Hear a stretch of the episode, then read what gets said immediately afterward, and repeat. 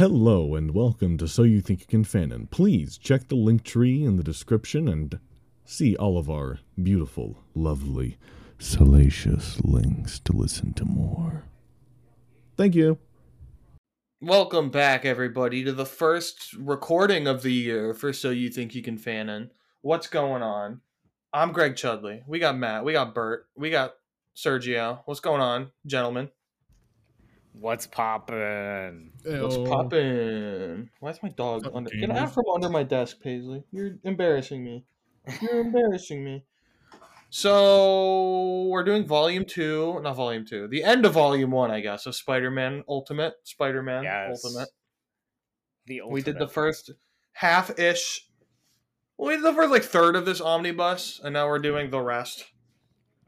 We did the tutorial. Now we're on to the actual story. Luckily, I don't need to do a big blurb about who, what, where, when, why. Spider-Man. We already did this last episode. If you're listening to episode 2 of an ongoing book club read through, and you haven't seen the first episode, that's on you. We're just gonna get balls deep into it. Starting with the first arc of the recording. According to Wikipedia, this arc is referred to as Double Trouble. Double Trouble. Yeah, just for a quick refresher, since it's been a while since we read it, because this took a lot longer to record than we anticipated. Peter has to do a study on superheroes. Gwen Stacy shows up. Doc Ock gets his arms, and Kraven shows up. Am I missing anything? Sandman. We meet Nick Fury as well. Mm-hmm. A lot of things happen this arc. That's crazy. It's a huge world building arc for sure. I just want to take this moment to point out that while I was reading this, and we got like Kraven, who's basically just like a poser. He's like a complete just like shit ass. Oh, I love Ultimate Kraven. He reminded me a lot of Aaron Taylor Johnson's Kraven, is the fact that he looks nothing like the Kraven I would imagine, like the tiny Kraven that shows up in Spider-Man 2, only to be killed by the realer, much larger Kraven. Uh-huh.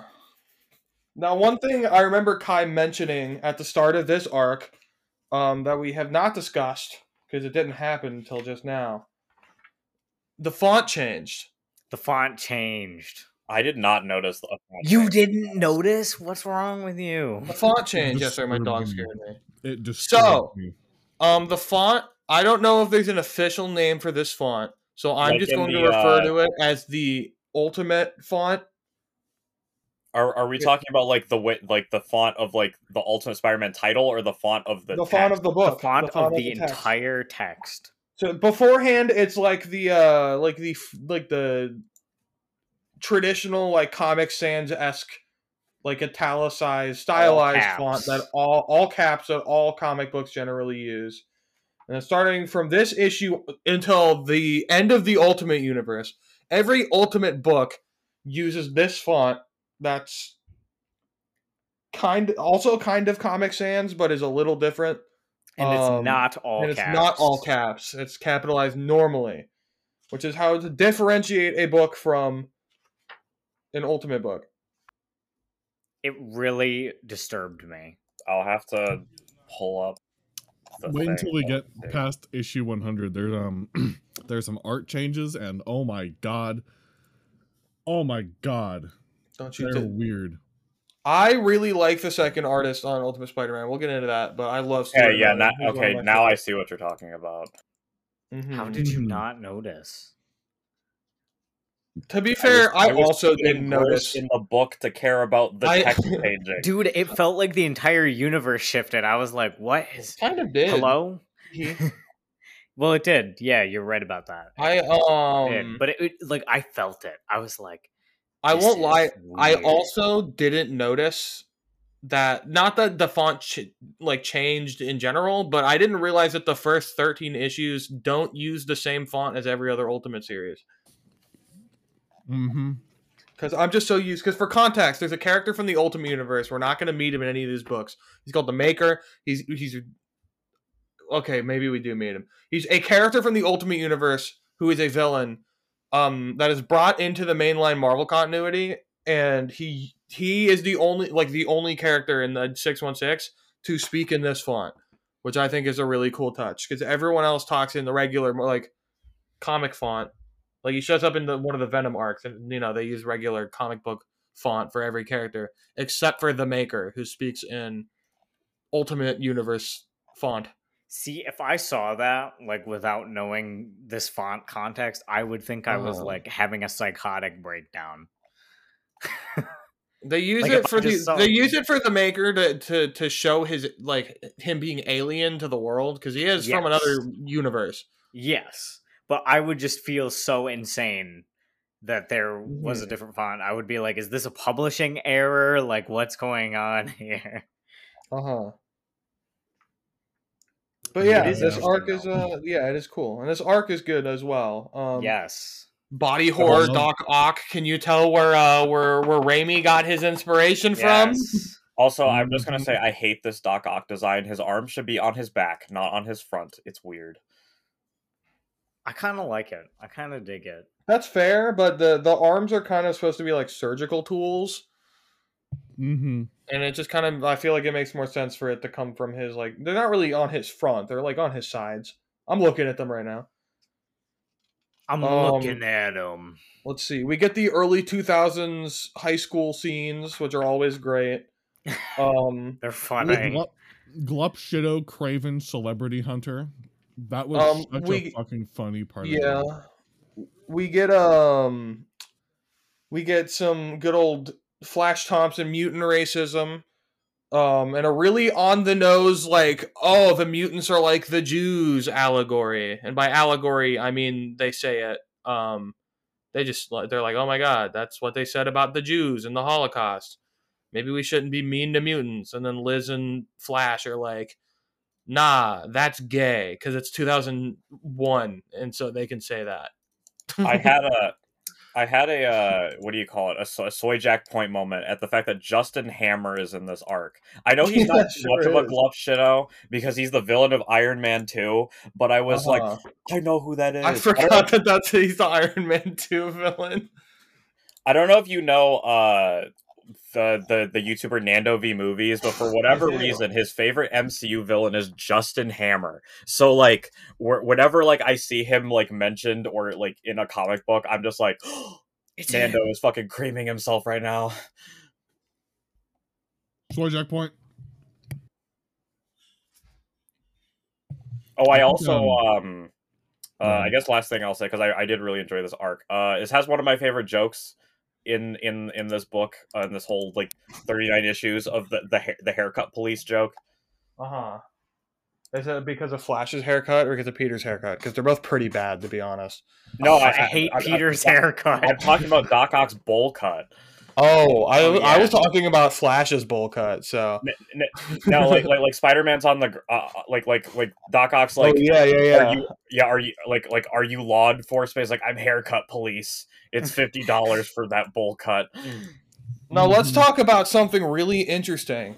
In comparison to mainline Marvel continuity, let's talk about Gwen, shall we? Yes, Gwen Stacy. Very interesting. It's a total first of all, I guess Gwen and MJ are both total inversions on, not total inversions on MJ's sense, I guess, but generally total inversions on their mainline continuity counterparts. While in the original universe, Gwen Stacy is the first girlfriend, and MJ's kind of portrayed as the the wild, crazy party girl, almost polar opposite of Gwen Stacy's pencil pusher, good girl persona.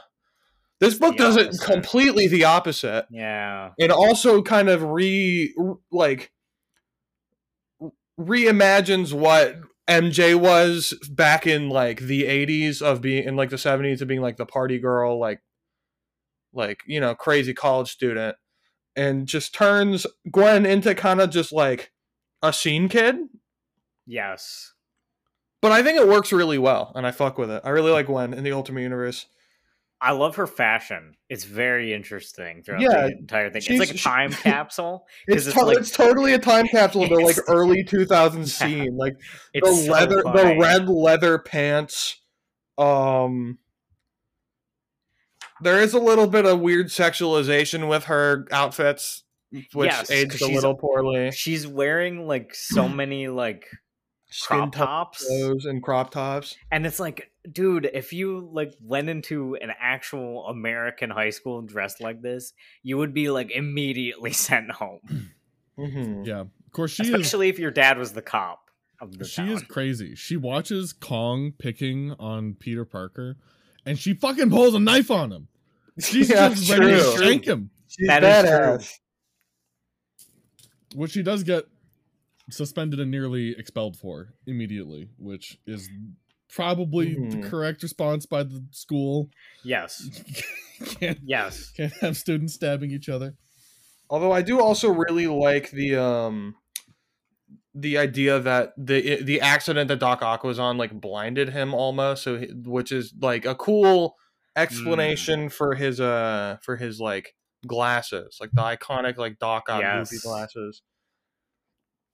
Yeah, I think the Doc Ock in this arc is also interesting. I don't know. I always liked Doc Ock.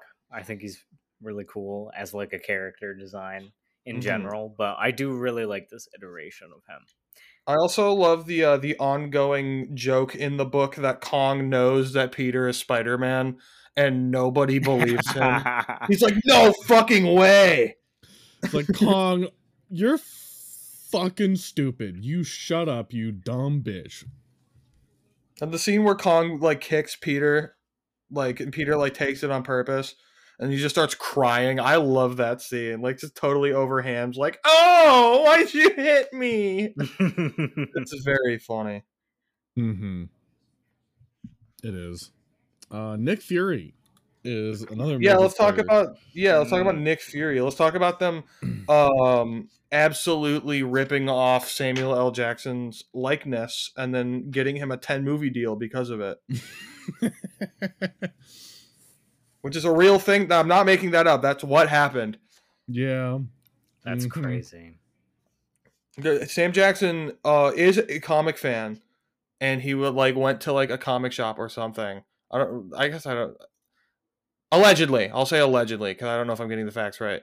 But he saw an issue of Ultimate Spider-Man on the shelf and picked it up and opened it and was like, "That's me. That's fucking me.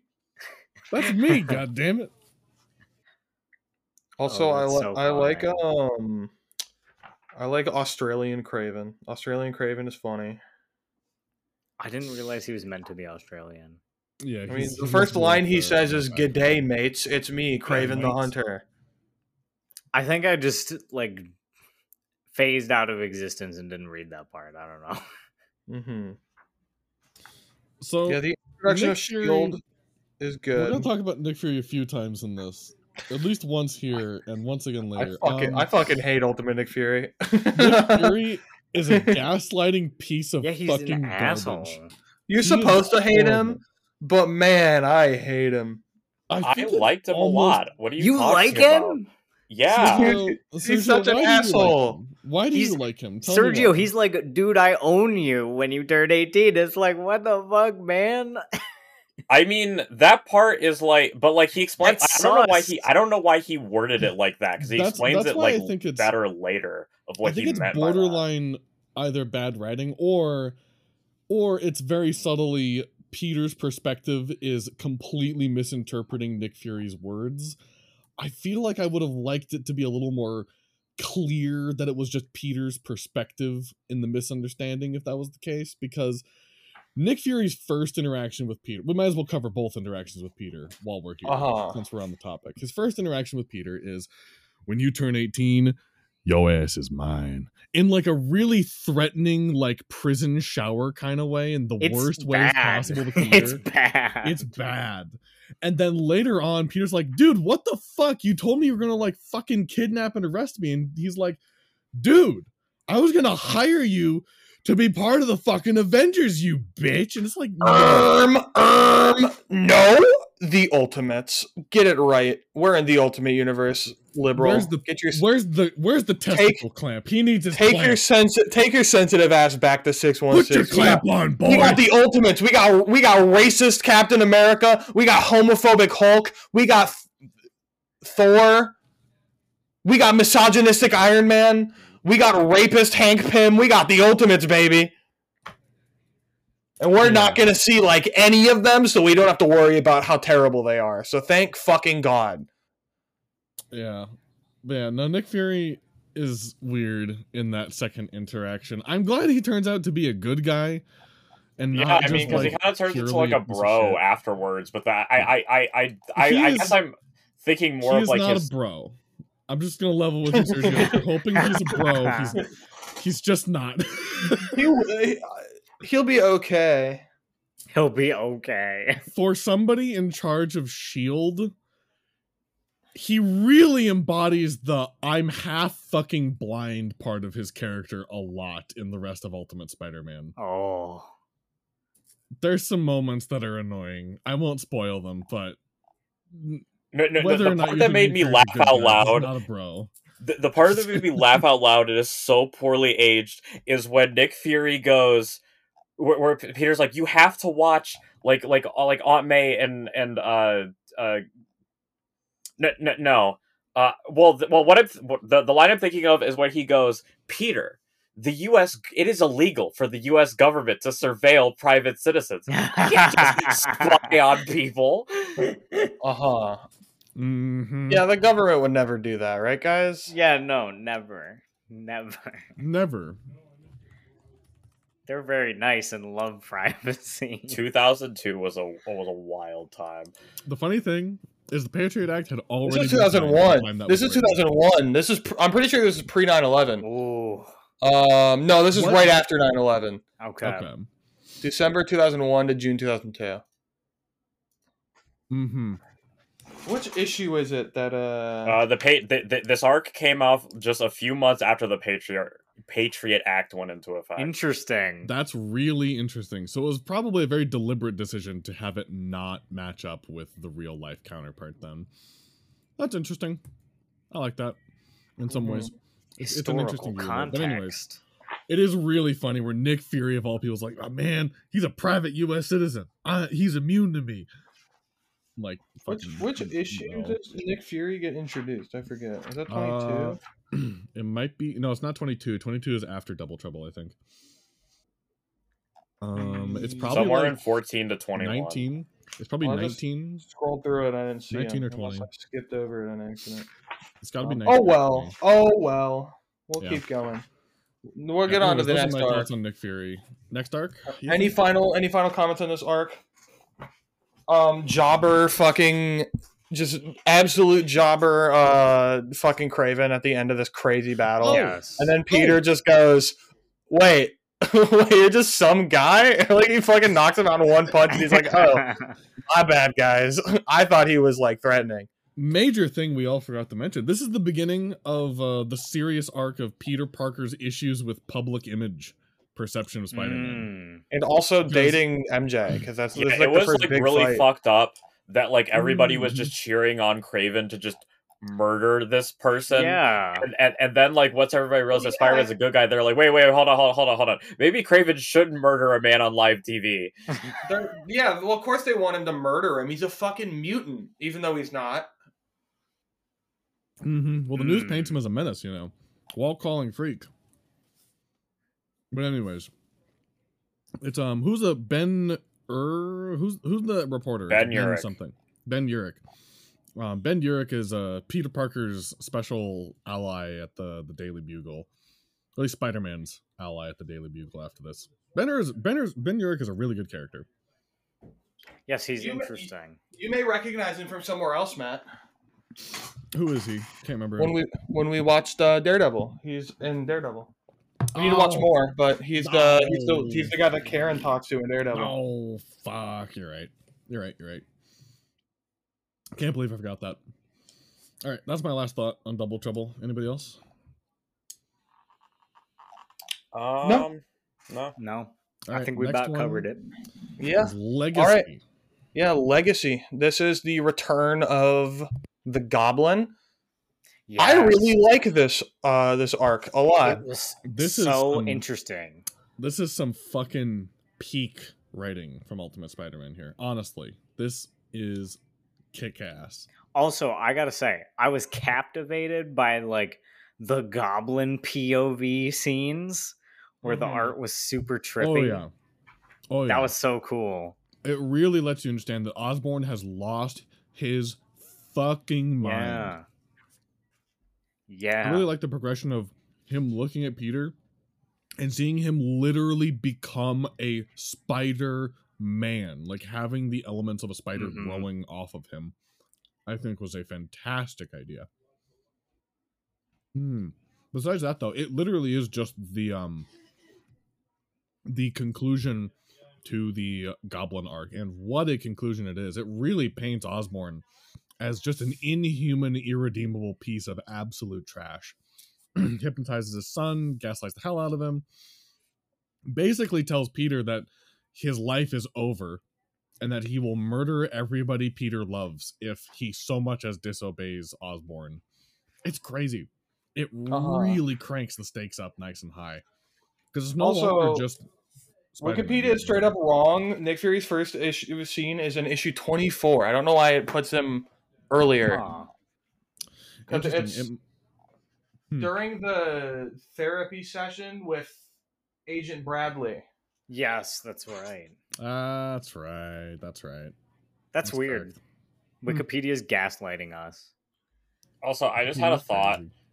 So you know in Zeb Wells' Amazing Spider-Man run about how like Norman Osborn's a good guy and Peter's like, Norman, I forgive you for literally everything. We are best friends. Could you imagine if this Peter did that to this Norman Osborn? Oh my god!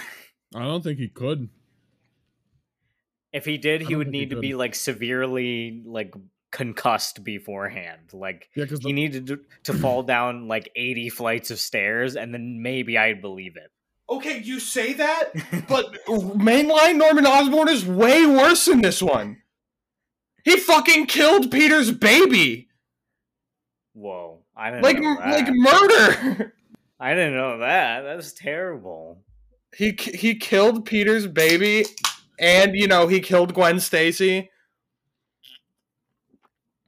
Why did he forgive him? Didn't he also turn the U.S. into a fascist like police state?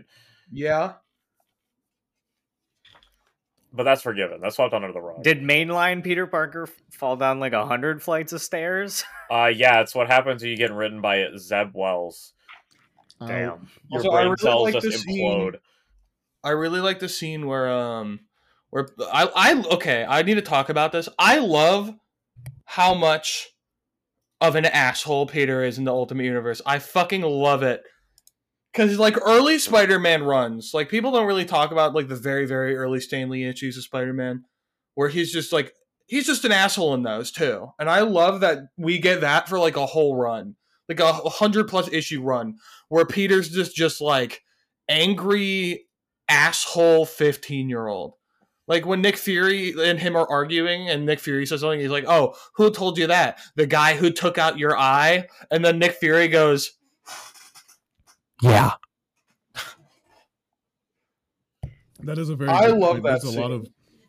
There's a lot of immature, emotional recklessness from Peter all over these books, and it's really good for cranking up the drama, because he does not fucking know how to respond to anything, and that will come up in the last arc that we'll talk about with one Mr. Brock.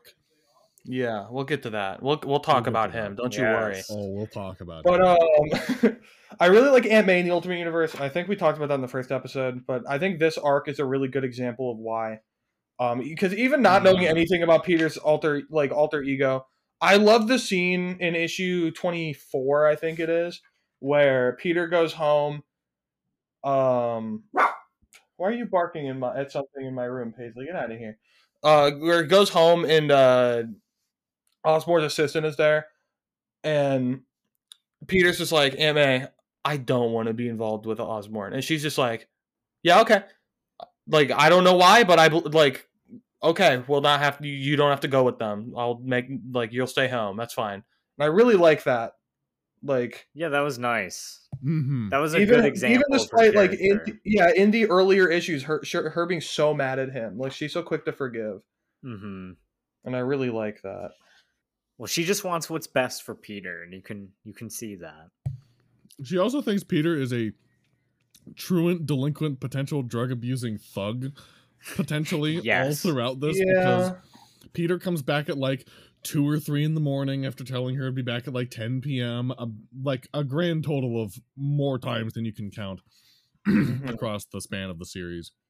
Yeah, also, let's talk about the death of Gwen Stacy fake-out at the end of issue 25.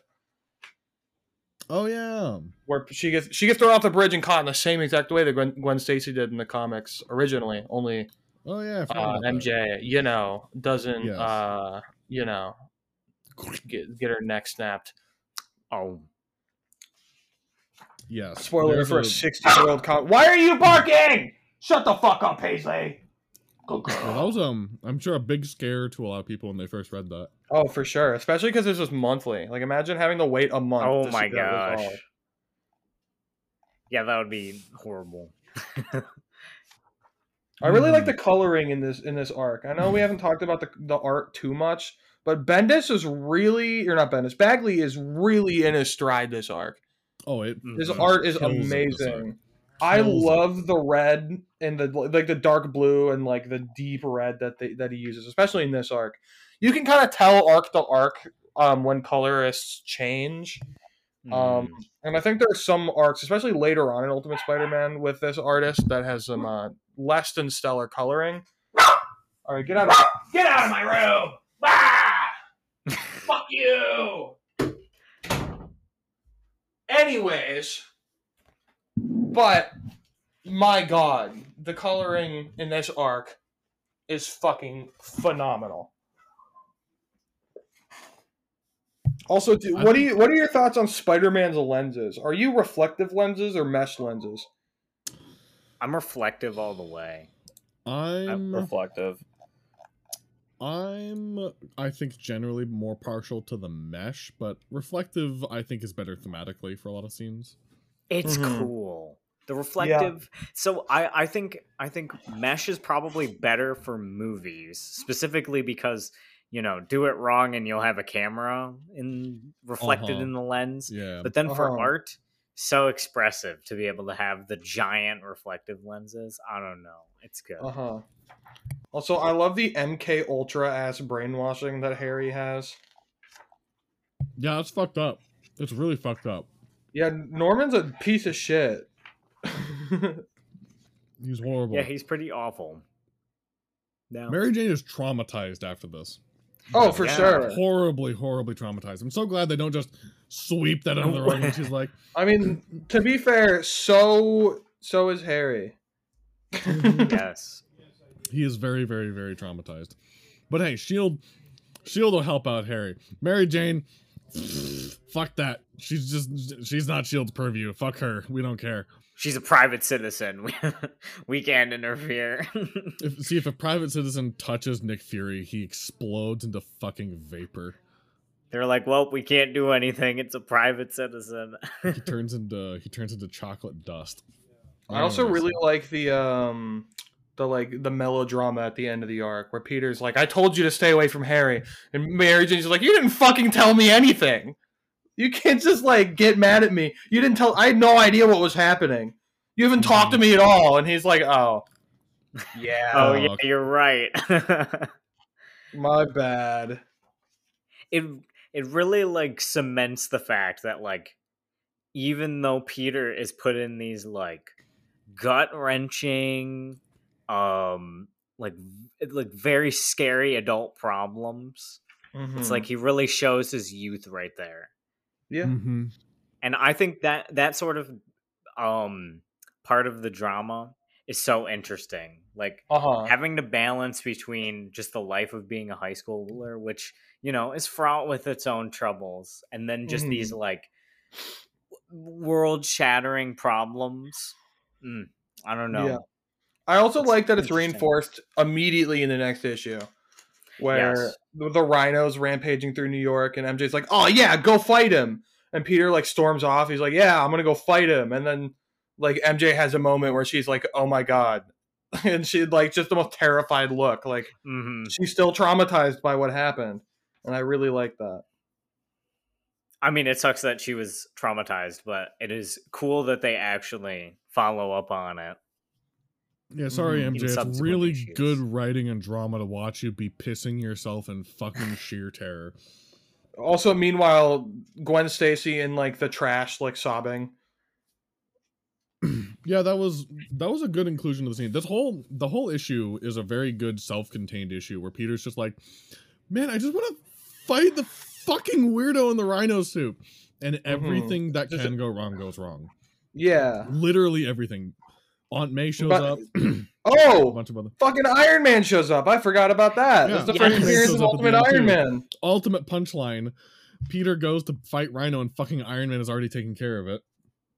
And then he gets yelled at by the fucking the New York. They're like, well, fuck you, man. Where the fuck were you? Was I that really the same guy that he didn't stop the robber from robbing at the beginning of the story? I don't think so. No, it just I don't think so. No, because it looked like the same like guy, like the same like stand owner. It might be a reference, but I don't think it's the same guy. I don't think. Quick, so. Go back to the page. I'm looking. Enhance, because sure like that's why I thought it was like kind of like comedic because it's like he didn't stop like the robber robbed that guy and then he was like. Like, nah, man, I gotta get out of here. And then there's a bit of like catharsis where like, no, he's like the other guy is wider and has a mustache. Yeah, damn. Yeah. I really like Ultimate Iron Man's design. I think this one's a little too gray for my taste, but I really like the Ultimate Iron Man armors. I just always have thought they look really cool. Let's see. What else do we got? Oh, that's the end of the Legacy arc. Any closing thoughts on Legacy? It was really solid. The Green Goblin, yeah. I love Ultimate Norman. I know a lot of people don't like that he's like big Hulk, big flaming Hulk, but I really fuck with it. I think grew to appreciate an alternate design. Like I didn't like it in the beginning because. You know, I'm a Raimi stan, and I really love the Raimi costume, and also William Dafoe as Green Goblin. Excuse me, it's not William, it's Willem. Willem Dafoe. Whatever. Willem Dafoe as Green Goblin. You know, anyways, iconic. Also part of my childhood, so I guess there's also the nostalgia factor. But I think I grew to appreciate the ultimate design of him. It's very different. I had some DS Spider-Man game. I don't remember which one it was, but it was supposed to be Friend or Foe or something. But it was just like an adaptation of the Ultimate comics, and then I know which one you're talking about. Try to find it.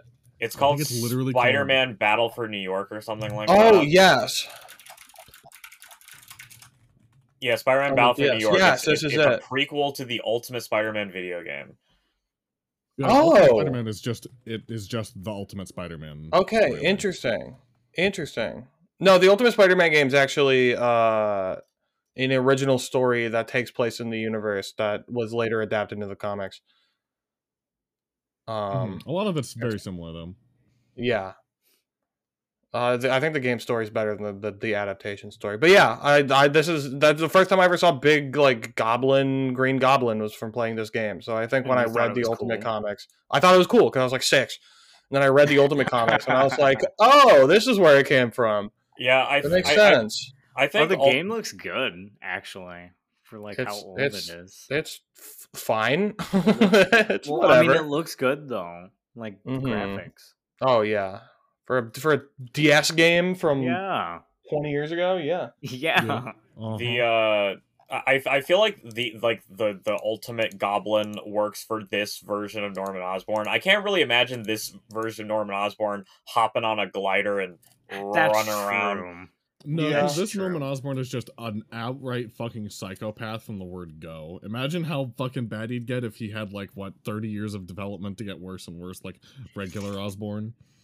Well, we'll get into that in the future, surely. Yeah. Yeah. Yeah, we will. Because the Ultimate Comics did last 15 years.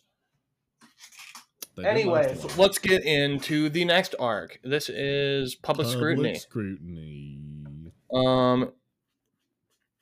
already covered Rhino, which is technically in this arc, but it's kind of its own thing. Yeah. It's kind of the Imposter Spider-Man. Spider-Man and the death of Gwen Stacy's dad. I thought it was going to be the Chameleon. Like, I was like, oh, this must be the Chameleon. And then he, like, unmasked some dude. He's just a dude. You just reminded me about the Chameleon in the Ultimate Comics, and I'm so mad. Don't fucking talk to me. Remember. I don't know what's going on. You'll understand in 100 issues. You'll understand when you're older. Okay. Let's talk about this fucking... full page spread of the Spider-Man robbery with the fucking hardest ass fucking drawing of the Spider-Man costume that we've had yet. Oh my god. Hold on. I gotta go get my book and look at this. It is right at the start of issue 29. When he says, "You hear me, this is a robbery." Oh, yeah, I remember the one that you're talking about. Oh my god, it looks so good. All right, I've retrieved my tome, so let me take a look here. No, it does go pretty hard from what I remember. Sorry, Sergio, you'll have to edit out me turning pages. Nah, whatever. He can get it. It's fine. At least you don't have a salt thingy in the background beeping every now and then. That's true. That'd be horrible. Did you say issue 29? Yeah. Issue 29, yes. I'm sure somebody on the internet. I think I'm almost there. And finding it. Yeah, I mean, I've got Read Comic Online pulled up, so yeah, I see it. I think you mean you have your own digital copy that you bought legally online because piracy is bad and evil. Maybe if Marvel made books that were affordable to the working class, you could have gotten it on sale. My guy. That's true.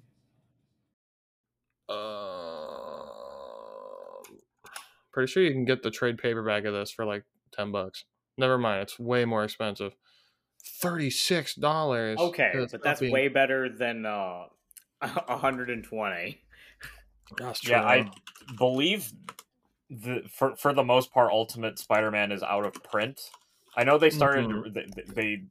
You guys got the new printing of the first omnibus. Yeah. Yes, it's beautiful. By the way, it's beautiful. I will say this arc does have a little bit of the melodrama, like soap opera stuff that I don't like. Mostly MJ getting mad at Peter about Gwen moving in. Yes. Yeah. It's like her dad just died. Like, it was actually before her dad died. Oh, never mind. He's like, well, are you mad at me about this? And she's like, what am I supposed to feel? And he's like, normal.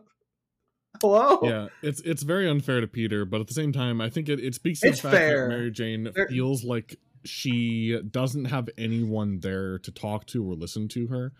Because, and also, she's 15.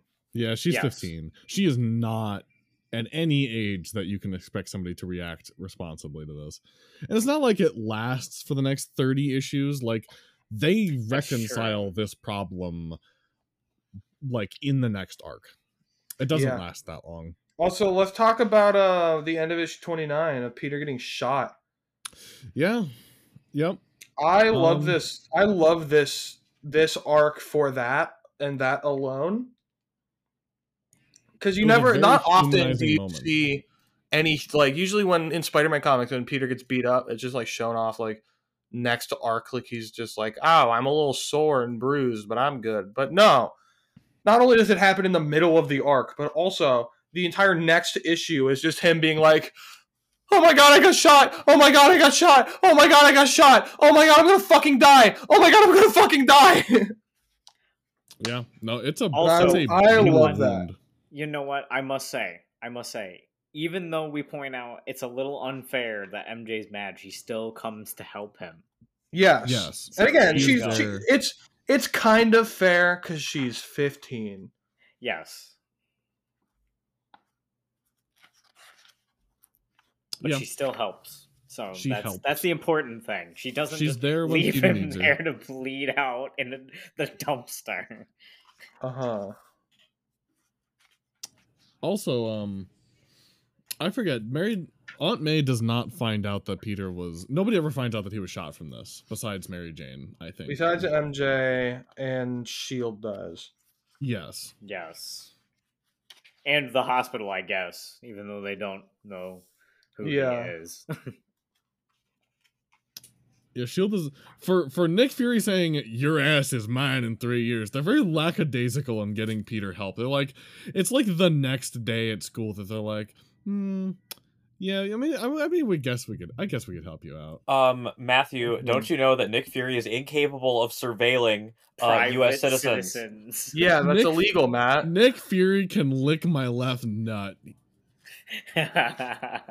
I don't give a fuck. He's an asshole. Anyways, yeah, no, the Peter getting shot, I think it's so heavy that he gets shot. It really gives it the respect it needs to have some weight, which is good because he does get shot later, and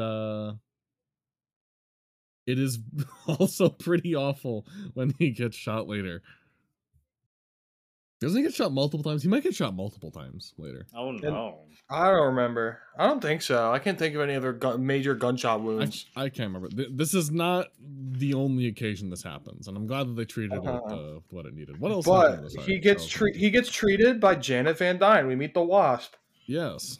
Very interesting. Peter very different very quickly. Very different characterization than how she's characterized in The Ultimates, where she gets raped by a bunch of ants. By Ant-Man. What? The joking, treatment right? of Janet Van Dyne in the Ultimate Universe is a travesty. What? Yeah. Bendis didn't write it. It's okay. Who wrote it? Mark Millar. Have we read anything by him? No, and we probably never will because I really hate him. I hope not. I don't think I've ever read a Mark Millar comic and enjoyed it past the age of probably 15. Because he wrote Kick-Ass. And when I was 15, Kick-Ass was the shit. But then I reread Kick-Ass when I was like 19, and I was like, oh, this isn't very good, actually. Ouch. That sucks. But yeah. Did we finish the imposter arc at all? I don't think we did. We haven't. Yeah, well, it's still happening. Janet Van Dyne heals him. I think then the thing with Captain Stacy happens, right? I think it's right after that. Yeah, then Captain Stacy dies, and Gwen freaks. Yep. As Spider-Man, as you do. Yep. As is what happens. In a brutal way too. Like, holy shit. Yeah. Mm-hmm. Also, much like the thermite. Yeah, much like the original comics, he dies saving a child. Sad, very sad. Although, yeah, getting like, is it thermite? I guess it is thermite. I just assumed it was like a bomb. I thought it was just a bomb, thermite equivalent to melt through steel beams, and George W. Bush. It was a crazy scene. It says it was they think it was going to be used to blow stuff up, so it seems like it was like C4. Yeah, C4. Which is still not good. Maybe it was C4. Yeah. Can't remember what it was. It was some compound that was a very brutal way to die. Gwen is horrified, of course, as we said. Our first appearance of Gene DeWolf also is in this issue. Oh, yeah. Continue. Peter and Mary are like, I'm sure it's an imposter, Gwen, which is like the most fucking useless shady thing to say. Yeah, that's not, I'm sure the real Spider-Man didn't kill your dad, and she's like, why would you even assume that? Yeah. And then Aunt May allows Gwen to stay there. At some point during this arc, there is an altercation where Aunt May is calling Gwen's mom to tell her, hey, your husband's dead and your daughter is, like, alone. Ex-husband. Do something about this. And Gwen's mom, we don't see what she says, but Aunt May basically calls her. Choose her out. Yeah. Yeah. Aunt May is fucking livid at her. And then she tells Gwen that she can stay there as long as she wants. After asking Peter, of course. Yeah, and then we get this, and then we get the scene where Peter becomes the fucking Doomslayer and beats the shit out of some fucking guy. This is the first scene where Peter just, I think, just really wants to kill somebody. He just wants to kill this guy. He stops at the last second, but yeah, no, he just wants to kill this guy. You see his rage really come out. That's repeated in later places that we'll also mention. Yeah, Peter doesn't kill him, of course, but he does he gets pretty close. He gets pretty close. He beats him. He beats the fear of God into him. That's what the fucking imposter is like, I did it, wasn't real Spider-Man, the whole time the police are arresting him. And once again Peter clears up his good name, but fortunately there's like no focus on the Daily Bugle during any of that. It just occurred to me, no focus was given to them at all during that entire concluding part, which I think was the right choice. I think that would have really changed the emotional climax of the arc to do that if they did it. And then Mary Jane and Peter Parker, they have an altercation where Mary Jane is like, Peter, I am horrified and having nightmares all the fucking time about all the horrifying things. I can't be with you anymore, which is the most reasonable thing, very reasonable to say, the most adult thing that she has said. If I was Mary Jane's father in this comic book series, I would tell her, you better keep your ass here, you're finished if you go out with that fighter boy. Well, if you were Mary Jane's father, to be fair, you'd probably be more like, get me another beer. Yeah, Mary Jane's dad is a piece of shit in this. Mary Jane has nobody. Mary Jane's dad is a piece of shit in every Spider-Man. That's his thing. That'd be the real subversion if Mary Jane's dad was responsible. So she doesn't have daddy. They wouldn't know what to do with the story anymore. True. Yeah, there'd be no drama because she'd have a great family life. Yeah. Does anybody else want to say anything about this arc? Oh, I guess like to go along with the MJ thing. I know I was a little harsh at the beginning of the other episode where I was like, her character doesn't really vibe with me just yet. But it's like, I could definitely, like, I grew to like her more as the story went on. And in this scene in particular at the end, when she's just talking about how brutal it is to just have to imagine her boyfriend just dying randomly all the time. Like, you know, it really, really pulled on my heartstrings, and it's like, okay, yeah, I understand the character a bit more, and I can appreciate her more because it was just such a mature moment. Mm-hmm. And the exact reaction she probably should have. To be fair, 100% agree. 100% like, agree. Whenever you think about, like, I don't know, like being acquainted with a superhero in any position, whether or not like you're a friend or romantically involved or whatever, you're like, oh, that would be super cool. And then you think about the fact that, you know, they could be destroyed at any time. So it's like, yeah, the only solution is to like somehow deal with that or just not be around them anymore. Yeah, which Mary Jane chooses to not be around them anymore. Yeah. All right, Sergio, do you have any final thoughts on this arc?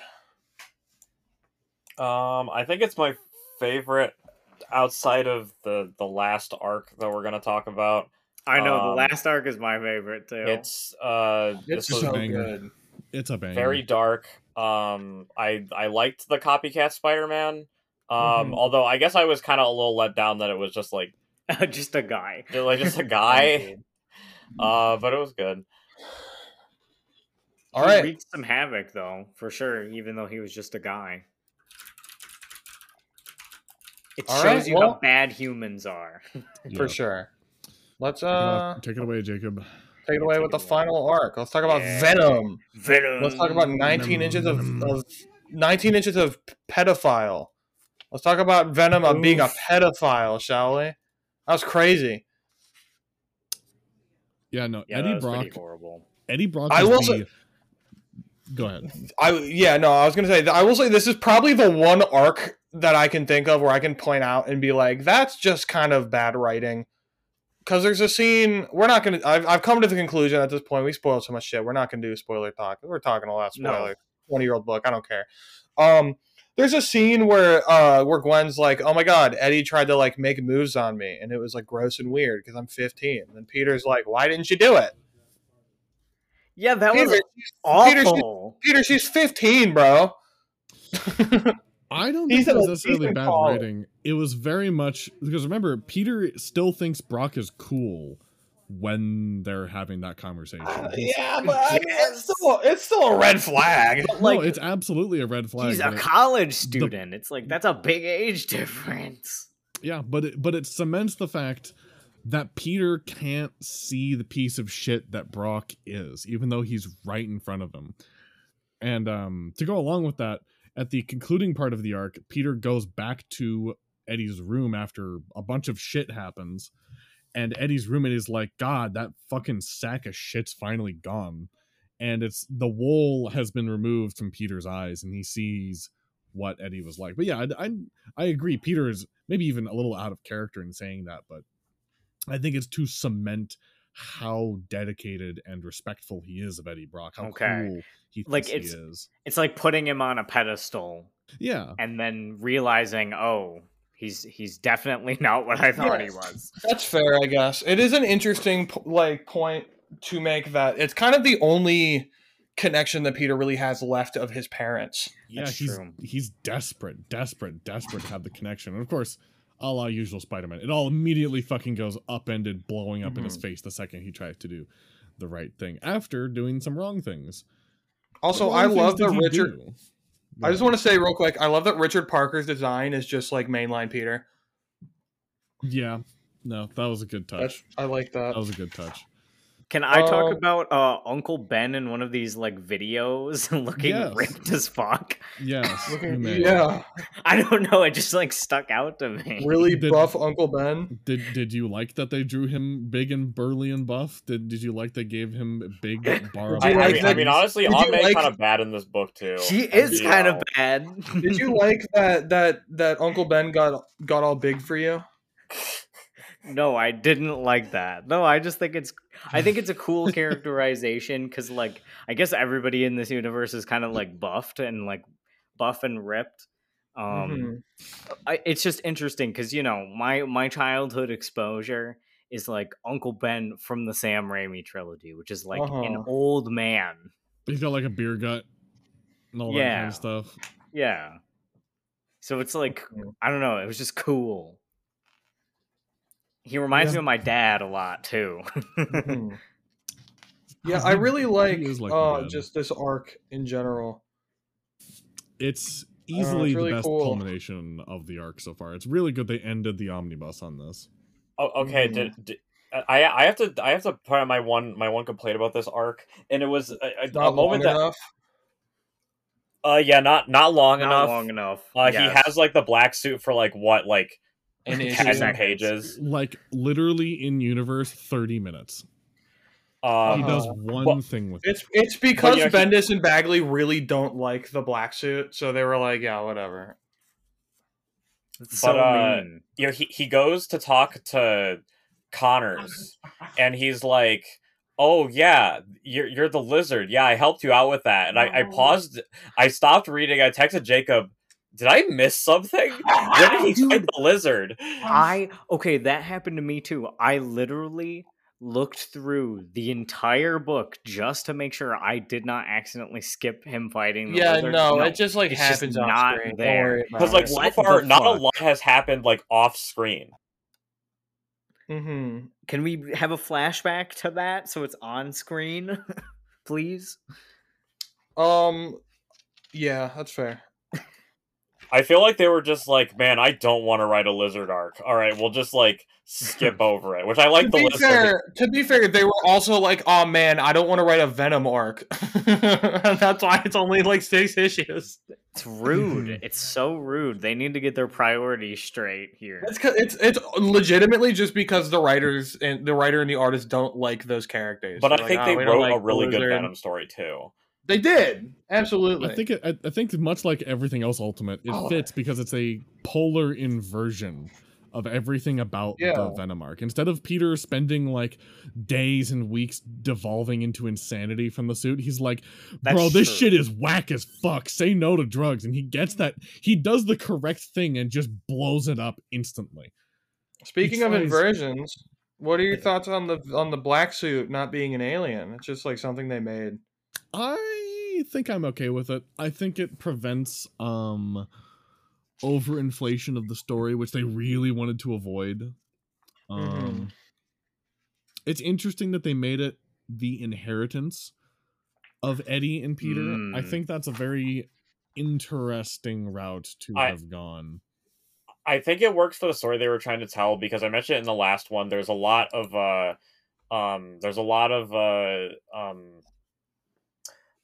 of like messages and theming in this book about, you know, people trying to, modify the human condition and straying too much for the sun and it backfiring horribly. And also just, little guy tries to do good thing and then big corporation takes it and tries to make a bunch of money off of it. And then it backfires that's like horribly. The ultimate example. Like, it's the fucking cure for cancer and it's fucking like morphed into this, like, just awful... this like evil suit, literal demonic entity. I also like the moment in this because with everything like going on and like, you know, Peter is fucking badass and pulls off trailing Nick Fury for an hour before Nick Fury notices, when he's just like, did you kill my parents? And Nick Fury just has to tell him like no, it was just an accident. Like, not everything is like, not, you know, everything is a conspiracy, Peter. Yeah, it was just legitimately like a horrible like freak accident, and I really like that. Yeah, I love that he's like, why the fuck would I kill your parents? Who the fuck are your parents? and him just going like, I was a freshman in college, dude. Yeah, that was funny, bro. I was in fucking India. I had 2 eyes, bro. Yeah, that was a good comeback by Nick Fury, and I'm so glad that they didn't decide to make it a government plot to kill Peter's dad. That would have been so fucking dumb. I would have not. Would have. Yeah, they did actually do that. It was called Amazing Spider-Man 2, where they make it a fucking... I know. Assassination attempt. Well, they can't do that in this universe because his parents are private citizens. They can't, that's true. They can't be spied upon. If they tried to assassinate them, they just get blown to fucking smithereens by sovereign citizen God. Yeah. Also, this might be controversial. I love purple Venom. I think purple Venom's cool. You like 19 inches of purple Venom. Purple is my favorite Venom highlight color. I like it way more than, because like nowadays they highlight him in like a grayish white, like to make him look shiny. And I don't know if I like that. I think I'd prefer blue. And then I don't know. Blue reminds me too much of Marvel vs. Capcom. Okay. Which is nitpicky, but it like, I just really like the purple. I don't know. I think purple looks good because it is still very close to blue in color, but it's the red version of blue. Yeah, it's the more evil version of a dark blue color. I don't think it's evil necessarily. Like, to me, since it's the red version of blue, right? It's more like carnal and like angry. I hate calling it the red version of blue. Well, it is. That's what purple is, okay? It's red blue. I want to give a special shout out when Kai's done. So go on, okay, Kai. My point is just like the I guess the main emotion of like Venom is like anger, you know, like anger manifests itself. And I think that purple is a good color for that, because it's like kind of twisting the like it's kind of like a subtle blue to like be a mangled, angry purple. I can agree with that. Yeah, it doesn't look angry, but the red being there gives it a subtle like foreshadowing of what it can be. Also, I would love to give a shout out to one of my favorite subversions of traditional like depictions of these characters, and that is the Shocker attacking black suit Spider-Man, or purple suit, I guess, Spider-Man, with his sound blasts, and it just doesn't do anything. Because not only does it continue the joke of the Shocker being like a fucking glub-shit-o, but also it's a huge subversion of one of Venom's weaknesses in the comics, which is sonic weapons. Yeah. No, he attacks Peter, and longtime comic fans are like, oh my god, we're about to see his weakness. And then Peter's like, "Ooh, that was actually quite relaxing. Thanks." It I have to take 1 second to say I love how every change in Ultimate is either funny, interesting, or plays deeply into the core of Spider-Man's mythos, which is things are always personal, and Peter Parker's fault when they all go wrong, even if it's not fair that it's Peter Parker's fault. I just want to ask. Yes. He was wearing clothes when the black suit was put on him. Why was he naked when it came off of him? They might have, because it might have consumed the clothes. It ate the clothes. You have to be naked. Jacob, before you say anything else, he is a minor. You can't make any... Yeah, that's why I'm upset. That's why I'm upset. Maybe it's a metaphor for him being reborn. And his cock and penis is out on his fucking dead parents' grave. It's a metaphor for him being reborn. That's what I'm going to stick with. Also, I do have a real complaint. What? How does Eddie just have a second jar of the black suit? He probably that was his inheritance. He probably doesn't he explain it like he yeah. like he separated says it. He says to keep up. Oh yeah, he needed another copy. Yeah, he I don't know. He has a whole monologue about it, like fucking stupid, dumb shit, dipshit. It just bothers me. He's like, I went to college, so I feel like if you poured it into like two containers, they would both just like kind of like fill up. Like it feels like it's that kind of organism.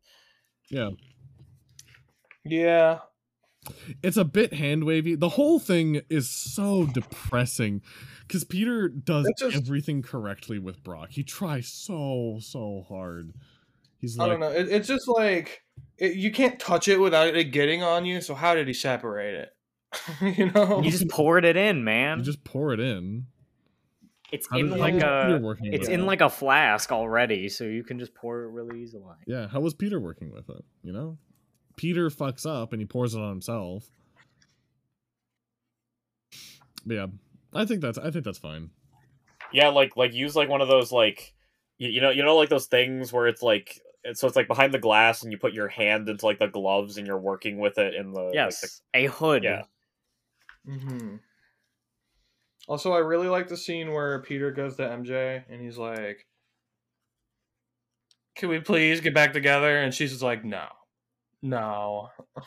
No. When the scene where Brock is on the fucking ground in the lab and he's just like a lump, like a screaming lump of purple. Just what he deserves to be. Just him like losing his mind as the suit like gets on him and he's just like, ah. Like the monologue he goes on where he's just like ranting and like internally. That's I like that scene a lot. Yeah. And the fight in the football field, man. That was the fight that in is the an fucking football fight. Field. That is an iconic fight. Sergio knows that fight because he played the video game.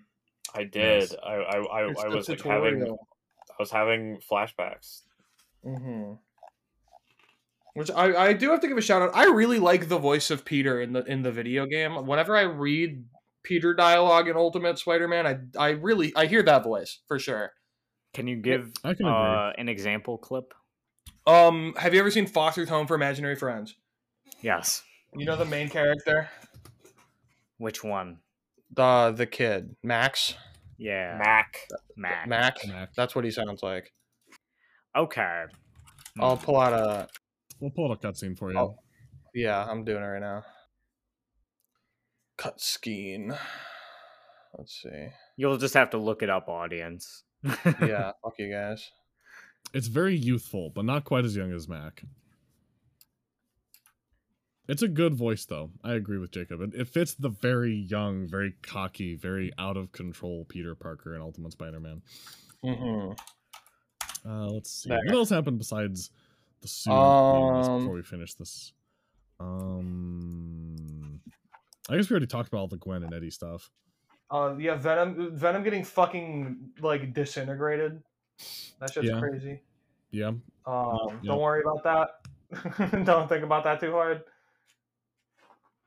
Oh yeah, we were on the fight scene, and then Venom's weakness is revealed. It's dying. His weakness is being killed. Weakness is being shot and struck by lightning, which I would argue is most people's weakness. Yes. But whatever. Most people's, not all, but most. Technically, it's not Luffy's weakness. He can survive both of those, no problem. That's true. Damn. He is the anti-Venom. He is the anti-Venom. Ooh. Yeah, sure. I hate anti-Venom. Venom gets shocked to fucking shit. And, yeah, I do like that. They're like Venom's like ambiguously dead. Like they're like, oh, what happened to him? Like he's like, I think I killed the guy, and then Nick Fury's like, was there a body? And he's like, no. And he's like, you didn't kill him. He's not dead. Yeah. Oh yeah. Peter goes to Nick Fury immediately after this, and he's like, bro, fuck you, please. Now I have to put you guys down gently, Sergio and Kai. Wow. I know you're expecting another really good Venom arc out of this story. There's not one. There's not another one. There's another Venom arc in this story. Oh, but it's not good. In like 80 issues, but it's just a worse version of the video game. If you maybe we'll do an episode where we cover the video game. We'll just watch all the cutscenes. There are not many cutscenes in it. It's like an hour long. Okay. Yeah, I actually posted the voice clip example. It's like an hour of cutscenes. Yeah. So those are just all of them. Yeah. Yes. It does say all cutscenes. Yeah. So I don't know. Don't watch too much because there's spoilers for later. Okay. But yeah, I really like that voice for Peter. I think it works really well. Yeah. No, that is a good voice. Very spirited. Very youthful. Definitely how I hear this Peter in my head. I can't like pick out an actor of how I hear his voice, but you know. I feel like the easy one is to just say like, oh, fucking what's his name? Josh Keaton, because he's like the iconic Spider-Man actor, which he is. Don't get me wrong. I will always be a Josh Keaton fan for anything he's in. Especially Spider-Man. I hope to God that he's Spider-Man and Invincible, like the rumors are suggesting. But, you know, it's whatever. You know. Yeah, do we have anything else we want to say about this arc? I like Connors being, like, a deadbeat, like, depressed guy. Yeah. The conversation with Nick Fury is funny. We already mentioned that. This where he's like, bro, I was, like, 17 when your parents died. I was in India in college. Mm-hmm. Yeah. Yeah, I think that's about it.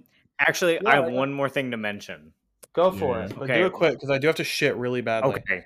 I don't know. This just spoke to me, even though he's a piece of shit. When Eddie Brock says, like, hey, wait till you get to college, man. Anything that happened to high school won't matter anymore. In 5 years. I felt that. Yeah, it's very true. Like, even though he's horrible, he's correct. That's about the only thing he says that's correct. Yes. Yeah, but I got nothing else to add. It speaks to the themes. It speaks to the themes. Yeah, for sure. Does before you shit, does anyone want to expand on themes? Since we did preliminary themes in the first episode, but then it's about the same, to be honest. It's about the same. The themes of this book pretty much stay the same the entire book. I guess the theme like that is housing more is Peter has a horrible fucking time all the time. Nothing happy can happen to this boy. There are more themes of the past. The past needs to stay in the past, kind of, because all of the Venom arc wouldn't have happened if it weren't for Peter dwelling on the past. Nostalgia glasses. Yeah. But yeah, other than that, I'm gonna call it here because I have to shit. So I'm turtling. Okay. We're not. Hold on. Next book club, for comics. We are reading Images Die. We're gonna be reading the first 5 issues of maybe 10. Maybe I haven't decided. Maybe all of them. Probably all of them. Realistically, we're reading Die by Image Comics. That's the next thing. Die like dice. Die like the single dice. Yeah, they die. This podcast's connection to Todd McFarlane will never be severed. Yes, and just you wait, because after that, I'm probably going to make us read 1602. So we're going to talk about Todd even more. Damn, we got to get him on. Reach out to Todd McFarlane. Come on our podcast, Todd. How is he connected to 1602? Oh, well, we'll talk about that in the 1602 episode, won't we? The Marvel comic. Yeah. Don't look it up. Don't spoil yourself. Don't spoil yourself. You'll find out in like a month, realistically. A few months. Probably not a few. I do know. I am now seeing that there's a 9/11 connection. God damn it! On brand for this podcast. All right, I'm ending the episode on that.